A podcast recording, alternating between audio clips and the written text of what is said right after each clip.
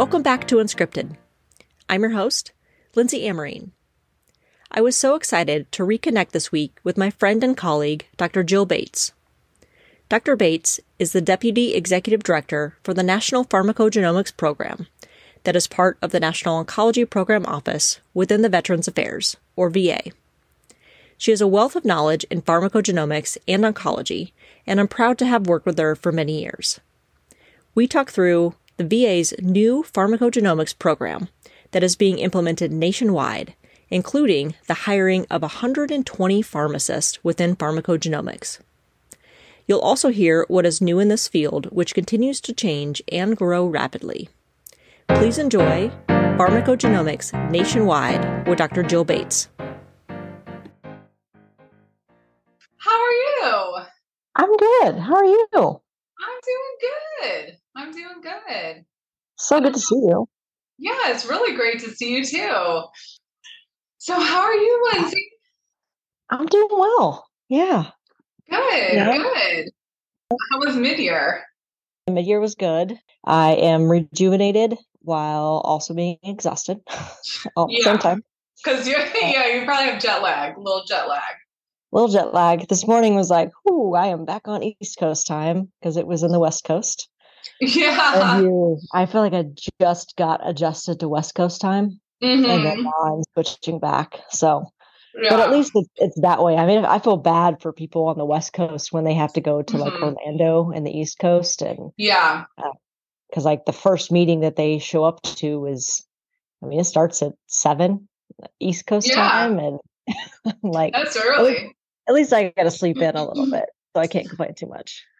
Yeah, I, I always feel bad for them too because I think it's harder to come here. it is. It is. Yeah, I feel bad even when we, when we go there. It's like we have a twenty-seven hour day, and we do. we do. The flight was incredibly long, but I think Anaheim is my favorite spot. To be really? honest, for mid-year, it is. It it takes a long time to get there, yeah. but you get to be outside it's the okay. weather is nice. I mean, it was 75 degrees. Oh, really? Sunny, like gorgeous outside. Um, everything's like in the convention center, just well done. My hotel was right there. They had all these food trucks and it's just convenient. And, oh, and I nice. got to be outside. Like Vegas is convenient, but you don't see the sun for five yeah because you're inside a building or you're going through the the hallways from one hotel to another Correct. I see the pool and I see everything, but I don't actually get to enjoy it. Yeah. So, well, that's nice. good. They must have upgraded Anaheim because last time I went, I, I thought it was pretty hectic. I, I was like at a hotel yeah. far away and all of that. True. If yeah. I have noticed a difference, if your hotel is close, it's awesome. If your hotel is not close, not so awesome. so that's what I had. I think I forgot to make my reservation or something, and I ended up getting one kind of far. And I yes. was like, oh man, I got to remember this for next time. I've done that in the past. I've been like, oh, there's a difference. There's yeah. a difference of even, you know, hey, I got an hour break. I'm going to run up to the room real fast. If your hotel's close, you can do that. If your hotel's yeah. far away, you can't. You're like, I guess I'll just find a spot to sit. I'll pack my lunch and a bag for the day. I have my granola bar that I'm going to have. Yeah, now, for my snacks exactly. right. Exactly. Yeah. Well, cool. Well, I hear you're, you're, doing so many great things. And so yeah. excited to talk with you about all things pharmacogenomics and all that. Yeah. It might be helpful maybe if we talk about how did you even get involved in pharmacogenomics to start? Oh yeah, of course. That's that's a long story, as you know. as you know, it goes it goes way back, and I'm also going to date myself when I tell the story because um, my first experience with pharmacogenomics was actually in my master's program. So I did a research based master's at um, Northern Illinois University where we did wet bench research on um, animal cell culture. And I looked at how um, this protein called antizyme influenced cell growth and could we pharmaceutically um, you know upregulate this antizyme protein and then downregulate cancer cell growth? So that's sort of how i got into both pharmacogenomics and oncology. Um, but i knew i wasn't a research type of person.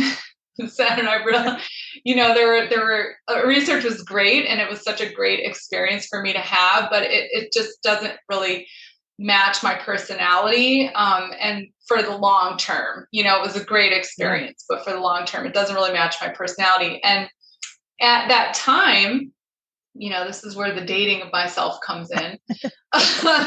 Um, it was my master's program was before the human genome project was completed. So that was completed in 2003 and it was also very um, segregated in the pharmacogenomics world with regard to you know you either did wet bench research or you were in the clinic there was really no integration from the research world to the clinical space at that point in time yet so the career trajectories were really really bifurcated and they were very distinct one versus the other research or clinical and mm-hmm. so um, I went to pharmacy school after I completed my master's at University of Illinois at Chicago.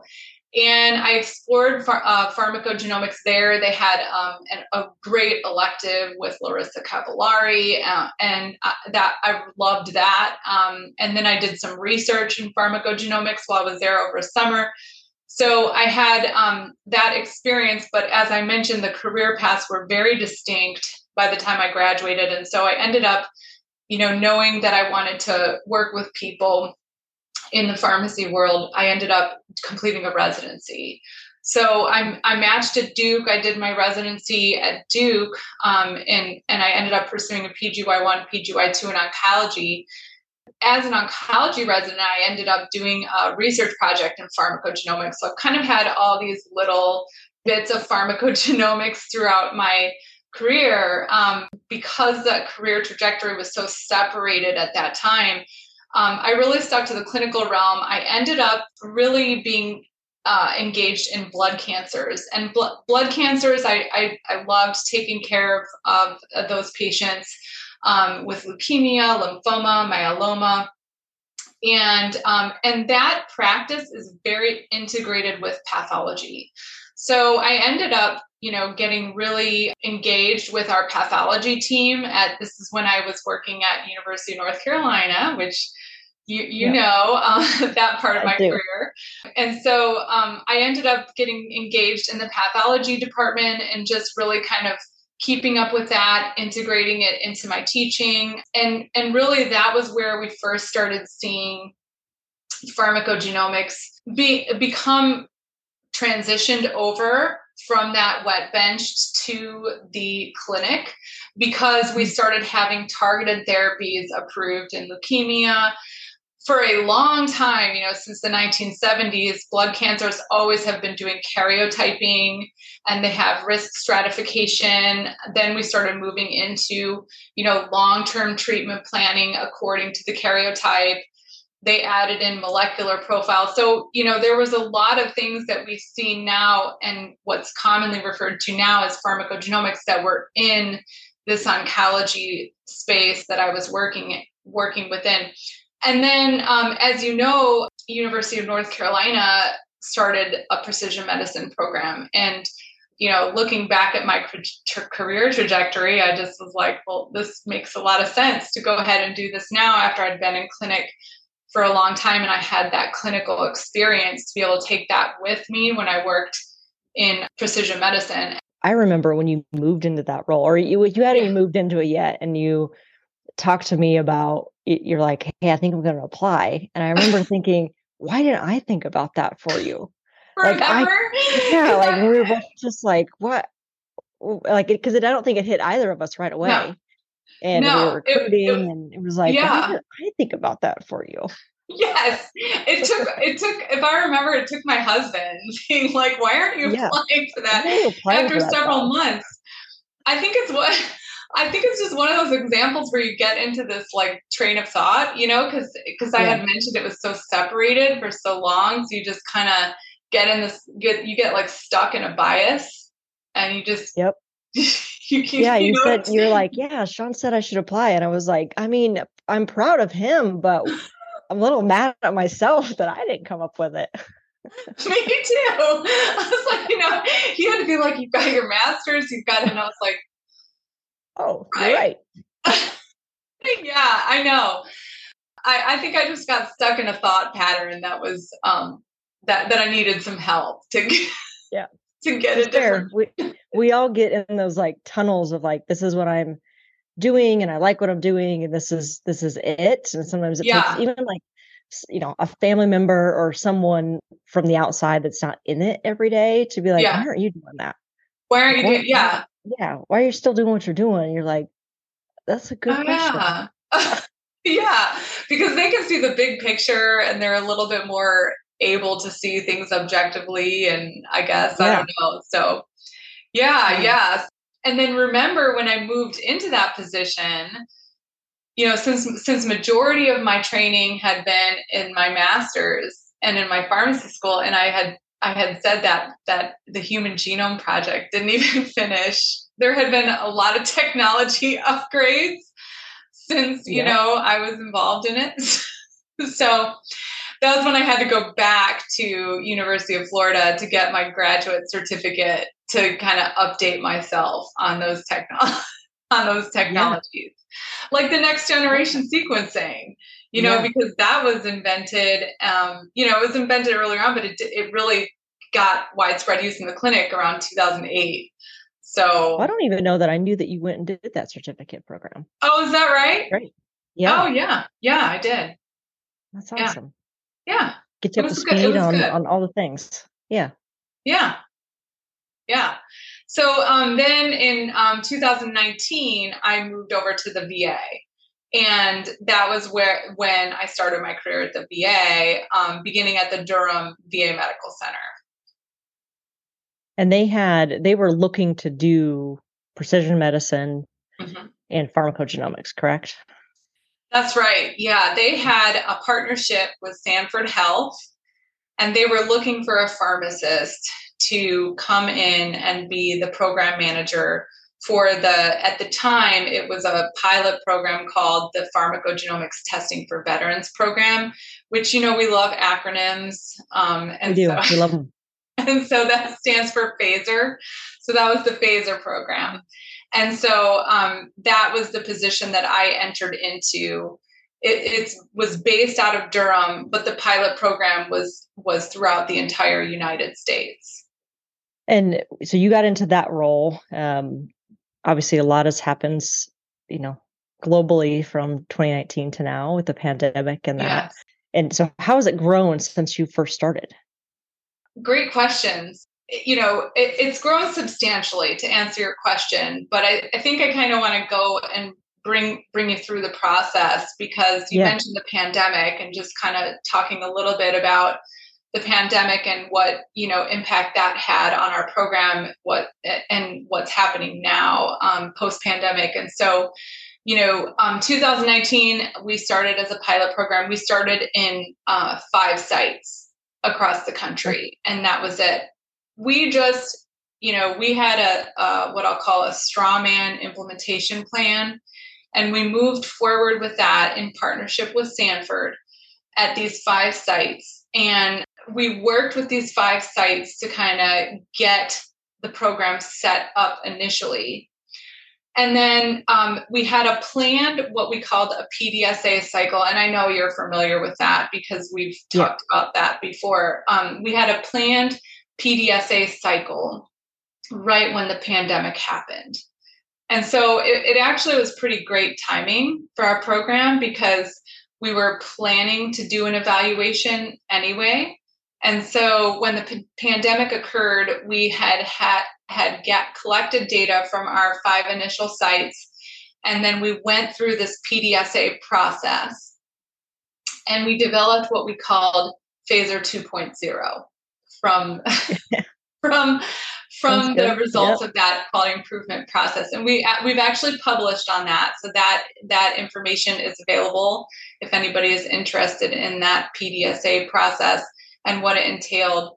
But um, we took away a lot of things from that quality improvement process and made a lot of changes to the program that really set it up for significant success. The first thing that we did was we focused on the model of implementation efforts that we used. And so, as you know, with pharmacogenomics, you know, right now, the focus, you know, nationwide, uh, you know, VA and and outside of VA is really in the beginning phases. So um, there's a lot of focus on implementation and getting that process getting that process right so that it's um, high quality so that it improve it actually improves safety improves medication use. And um, and so we we went through this this um, this process of evaluation and looked at the implementation science and how we were actually pushing the intervention of pharmacogenomics forward and how um, how that was that process was going you know looking at optimizing the process as a surrogate for you know that would lead to better outcomes um, in you know and right. improved increased access to the test and so what we did was we focused on what we call an implementation facilitation model of, of bringing pharmacogenomics to VA facilities that would like to have this intervention at their facilities and making it available. I think uh, one of the first things that we did that was very important to the success of our program was that we we kind of looked at pharmacogenomics as um, this is an invitation you know this yeah. is an invitation for you to add this tool to your toolbox and I, I think that was very critically important because everybody is in different stages of change. And you know you don't want to come in when somebody is you know in a stage of change that's not compatible with what you you know your program is trying to do.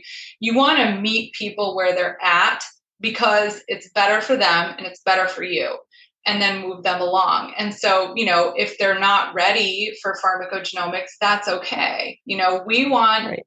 We want you to focus on taking care of veterans and providing veterans the best care and if that doesn't include pharmacogenomics right now, then that's okay because we all have the same mission of taking care right. of veterans and making sure they have the best care.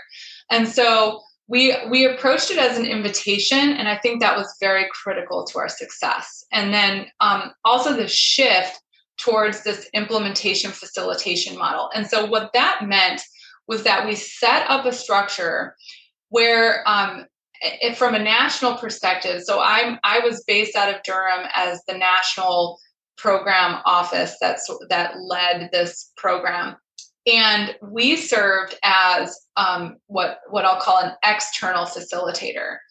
And then at the sites that were implementing pharmacogenomics, we had internal facilitators. So we had uh, what we called a core team. And so this core team was made up of champions that were at the facility that was implementing pharmacogenomics. We had um, a physician or clinician champion.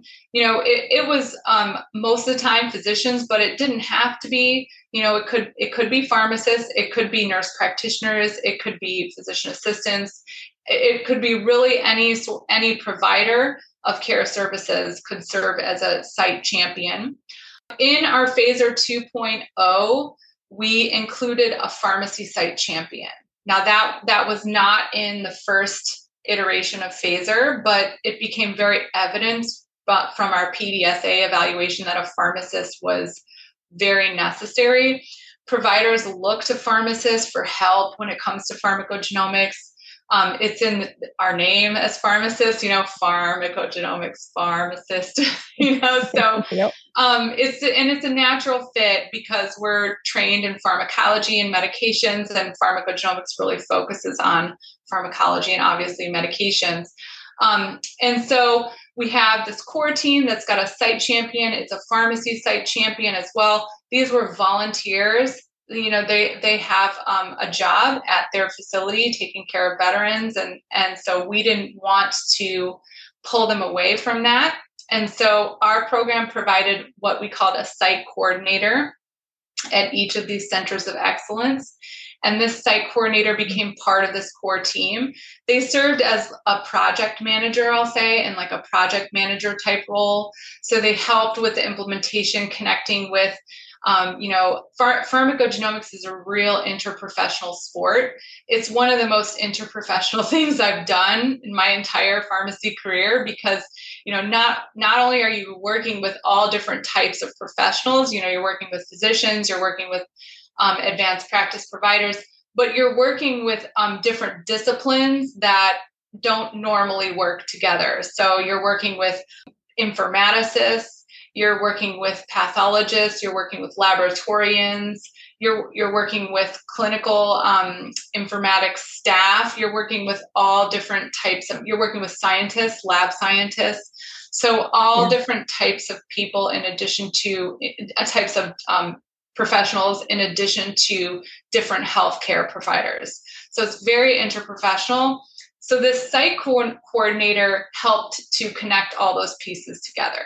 So they were very important um, in, in the uh, implementation facilitation efforts. And so our national team provided what we called a blueprint that contained all the different elements of the implementation application. You know, we um, have clinical decision support that we provide. We provide electronic ordering. We provide interfacility consult if anybody has questions on a case and needs clinical support. We ha- we offer that. So things like that that needed to be installed as part of the infrastructure to support pharmacogenomics at the point of care, all in the effort to make it as easy for the provider as possible and as accessible to the veteran and the provider if they want this as part of their care as possible. So um, in in Phaser 2.0, we offered all of those things that weren't available in Phaser 1.0. There were several other things we did based on um, survey data, but I think those were. Yeah. Oh, one other really big change with Phaser 2.0 was we um, developed a steering committee and the steering committee, we really thought of as like a force multiplier because it's made up of these pharmacogenomics enthusiasts that we call them. You know, these are people that are like really interested and want to be at the table. And we encouraged all of these different groups that were involved to be on the steering committee as a means of communicating and diffusing out to those different areas. So, you know, we encouraged laboratory, the laboratory services staff to be on the steering committee. We encouraged the informatics staff to be on the steering committee. We encouraged, you know, uh, public affairs to be on the steering committee um, to answer questions, to help with things mm-hmm. that um, that were being talked about. So we encouraged all of these different groups to be a part of the process. And I think that was really um, helpful to our success. So now uh, pharmacogenomics is now implemented. It's no longer a pilot program. So I'll say that. So So thank you. Big. Yeah, yeah. So in 2022, based on the success of the pilot program, the National Pharmacogenomics Program was established at the VA. And at that point, everything shifted to a VA, a VA driven program. So it's no longer now a pilot program. We still do have um, a partnership with Sanford. Um, so we, we do have an external reference laboratory, which includes Sanford Imagenetics Lab panel, you know, along with other mm-hmm. vendors. So, so we do still have external reference laboratory, but we have plans to, um, you know, we're looking at at ways to to bring to bring that into the VA. Yeah. Awesome. So yeah so now we're over we're live in over 100 sites and so it's it's really booming oh it is and i and i think you mentioned the article as well and i'm happy to include that in the show notes um, so people can kind of just go there and, yeah. and take a look at it as well you know you kind of set up all the structure and the infrastructure so just curious as you know a, a patient comes in a veteran comes in they say to their provider and or they're going to be prescribed on a medication maybe they should get this does then like the reading and the the all of the interpretation analysis does that happen locally at the site or is yeah, that more of a centralized approach? Yeah that's a that's a great question. Yeah so so just to kind of break it down um, i think i think you bring up a really good point because when you talk about pharmacogenomics there there are these two components. There's the test and the lab interpretation and having the report, which that is, you're right, that is all I've described so far. But it's certainly not the most important part because there's the interpretive services, which, you know, okay, how does that work? And so, you know, at the VA, what we envision is for pharmacogenomics to be a generalized model. So we are working to integrate it into existing care model structures. And so we have a very robust arm of educational outreach that we're um, we're providing to our all of our providers, our pharmacists, our physicians, our physician assistants, our nurse practitioners. We encourage our providers to order the test and to interpret the test for the veteran, and we provide them the education and support they need to make that happen. Um, but that being said, you know there uh, there are varying levels of expertise uh, across any health system. You know because of right. because of differences in training and and um, just the natural progression of science. And so have to account for this. You're going to have some providers that, that are, have very high self efficacy, and you're going to have some providers that have lower self efficacy, and that's okay. As I mentioned, we, we work to meet people where they're at. And so we have um, a, a pharmacist train the trainer program. As part of the National Pharmacogenomics Program, we are hiring 120 pharmacists in pharmacogenomics to That's be awesome. stationed across the country. Yeah, That's it's awesome. really great. Yeah, so we're in the process of that now. I think um, right now we've got upwards of over half of those pharmacists hired and in, on station. And so um, we are in the process of providing those pharmacists training. So they've got training in pharmacogenomics itself. They've got training in how to implement pharmacogenomics, and then there's training in providing educational outreach. So we've got this, this three arms of training for our pharmacogenomics pharmacists. And then these pharmacogenomics pharmacists are stationed across the country to support providers at the point of care.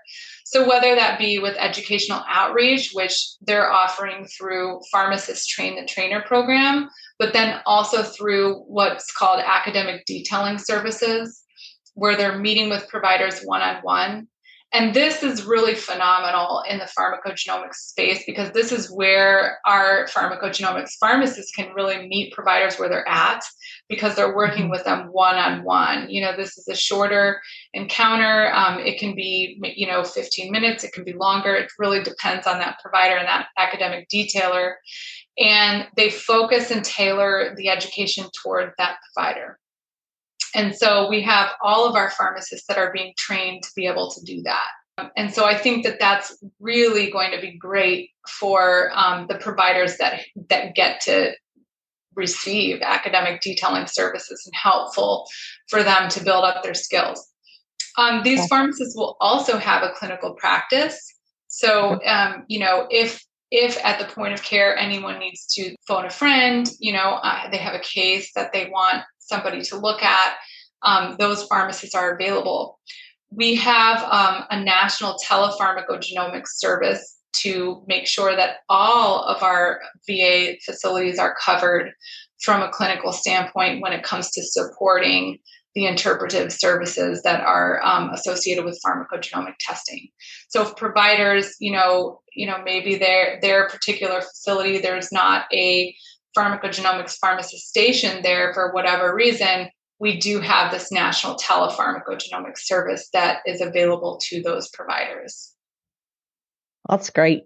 I think you'll definitely be the leader in pharmacogenomics. Yeah. I mean, across the country. I mean, for sure. Yeah. And just curious on the maybe the backgrounds because you said they have also a clinical practice. Like, what's the background of these individuals that you're hiring? Yeah. Um, yeah, that's a far? that's a great question. So it's varying. So we didn't really specify what type of pharmacist is is to enter into these roles. So we left that up to the facility that is um, that is hiring the pharmacist. You know, because mm-hmm. you know in in the VA system, our facilities are so diverse. They're they are very very different. We can have facilities that are rural, we can have facilities that are urban, we can have facilities that are small. You know, VA facilities are all over the country to make sure that all veterans have access to the services. And so, you know, because of the diversity that is that is within our country, we have a diversity within all of our facilities. And so we've kind of always kept that in mind when we're rolling out our service. You know, it doesn't make sense for us to give this one blanket approach for every facility when there are different needs and there are different circumstances and there are different many many differences in their facilities. And so we did leave that piece up to the facility. Some some facilities you know aren't subspecialized because that's just not what their practice needs. You know it depends on where they are. And so if we had said hire a subspecialized pharmacist you know in x discipline that wouldn't have worked for all facilities. So, so at VA, primary care is called PACT, which stands for Patient Aligned Patient Aligned Care Team. And so they can be a primary care pharmacist, they can be a mental health pharmacist, they can be a cardiology pharmacist, they can be an oncology pharmacist. Um, and so we have we have all different examples of pharmacists that are in these positions.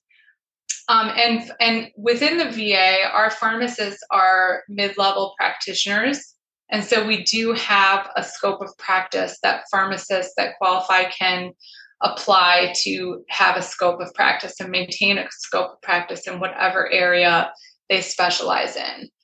And so, you know, what that looks like is you've got a PACT pharmacist who's in primary care who is has a scope of practice as a PACT pharmacist they will see patients for primary care and they will integrate the pharmacogenomics tool in with their care for, for their patients.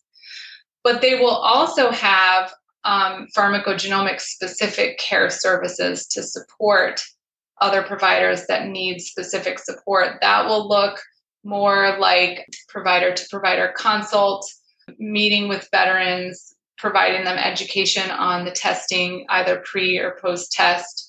So there's going to be these different elements of the way that um, these pharmacists are offering care. And it's going to be well, different it, depending on where. Yeah. Yeah. I think it totally makes sense. I mean, given that I think pharmacogenomics, I mean, it's not in one specialty area, it's across mm-hmm. the board. And mm-hmm probably ever growing. Um, yeah. That you, you could probably speak to that more than I can. Um, but seems like that makes sense. And then I think if it was, I mean, a pharmacist can learn any specialty um, and yeah. any drug. So it would make sense to kind of keep it open. Um, but that's great. I mean, I think it's a great yeah. new path forward for yeah. a lot of individuals that probably are interested in some form of pharmacogenomics, but mm-hmm. their their health system or where they're practicing doesn't always include that, or it's not mm-hmm. a focus.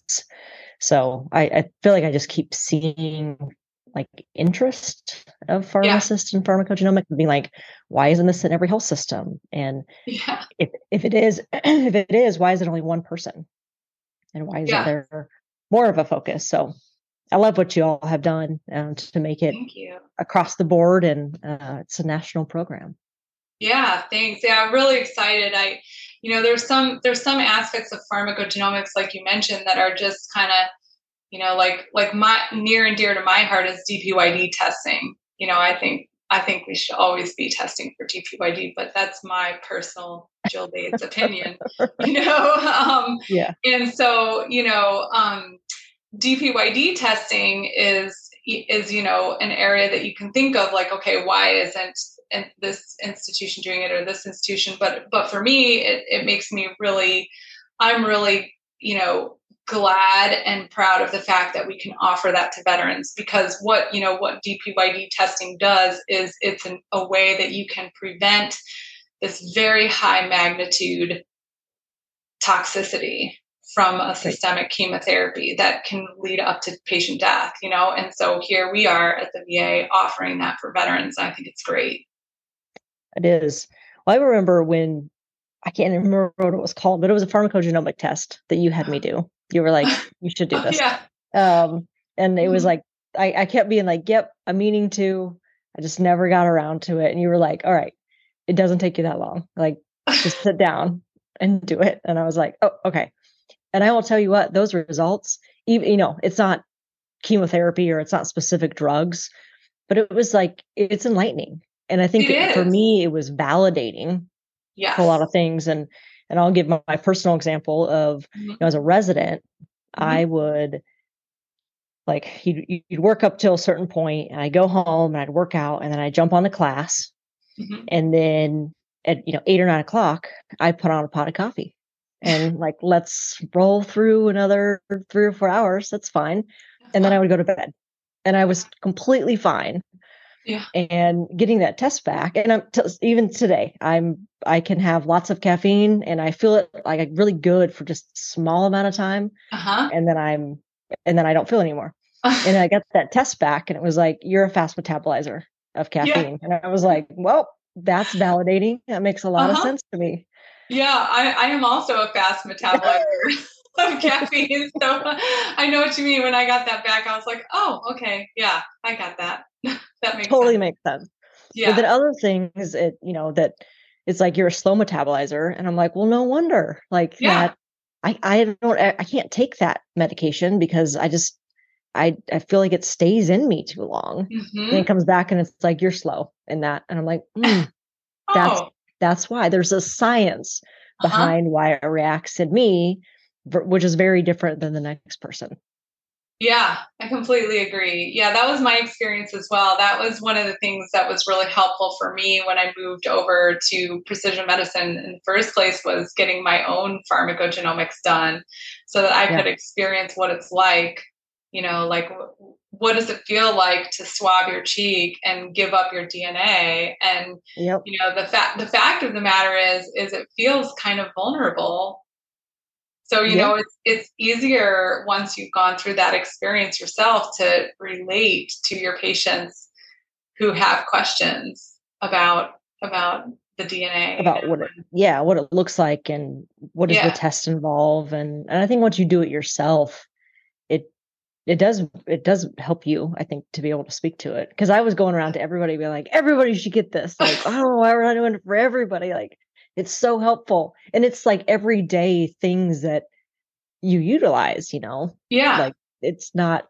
it wasn't even the specialty drugs but i was like everybody should get one of these tests. I think they're yeah. great. Yeah I, that was my experience as well when, when i got the self genotyping done too. So yeah that's great yeah, yeah that was a really good experience too it was and so yeah I, I i think what you all are doing is is fantastic i did want to ask you you know just in the landscape of pharmacogenomics i remember what it was when i got that test done mm-hmm. but i'm sure that it has grown since then yeah. Um, are there like newer ones that um, mm-hmm. are also now included yeah so um, i think one of the biggest areas of growth um, since that time um, which which by the way for for everyone listening that was about five years ago that we're talking about it was about five years okay. ago so um, it, on one hand it feels like five years on on the other hand it feels like it was yesterday so but yeah yeah that's true years. i kind of lost a couple of years of time but i'm sure everyone else did too so i think the biggest area that that that you can see the most most growth um, when speaking about our program at the VA is in the National Precision Oncology Program space. So you know, um, when you talk about pharmacogenomics, there's the there are these two big buckets of pharmacogenomics. You've got germline, which is what you and I have been talking about this whole time that we've been talking. We've been talking about you know the genes that you inherit from your mom and your dad, and how they influence how your body processes medications um, and in some instances, how your body responds to medications. But then there's this other bucket of pharmacogenomics that that doesn't use the DNA inherited from your mom and dad, but instead uses the DNA found in a tumor. Hmm. This space, and and so, um, and across the marketplace, this is mostly called precision oncology. And at the at the VA, it's called the National Precision Oncology Program. And the National hmm. Precision Oncology Program is also part of the National Oncology Program. So the hmm. National Oncology Program houses the National Pharmacogenomics Program, which focuses on the germline that we've been talking about. But it also houses the National Precision Oncology Program. And that and that's where my clinical service is. And so for me, I think that's where I've seen the most advancements. The National Precision Oncology Program was started in 2016 as part of the Cancer Moonshot. And it's grown substantially since that time. Um, it's it's in every VA, and and I'm not exactly sure about numbers. I can get back to you with numbers of how many veterans have been tested, but it's thousands. And so, um, what it is is it's called comprehensive genomic profiling. And what that is, is that you can take tumor DNA and you send it um, to the lab, and they look at anywhere from 300 to 500 genes, depending on the panel that you're working with.